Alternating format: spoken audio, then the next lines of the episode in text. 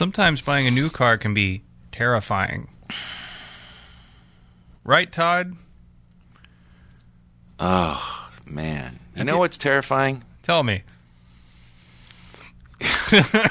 Your attempt at humor. Let's take a break from Eli and talk about something truly terrifying. That's Steve's attempts at humor.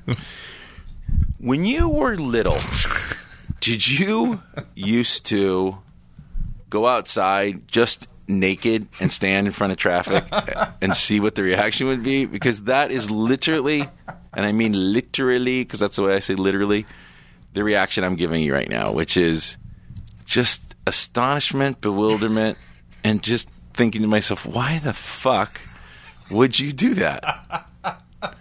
That's most of my reaction to you and the way you conduct yourself Just on in a daily basis. in front of traffic. Why not in the middle of? I think you just walk out balls akimbo and just stand in front of traffic and say, "Let's see what today brings. What do you got today, day?"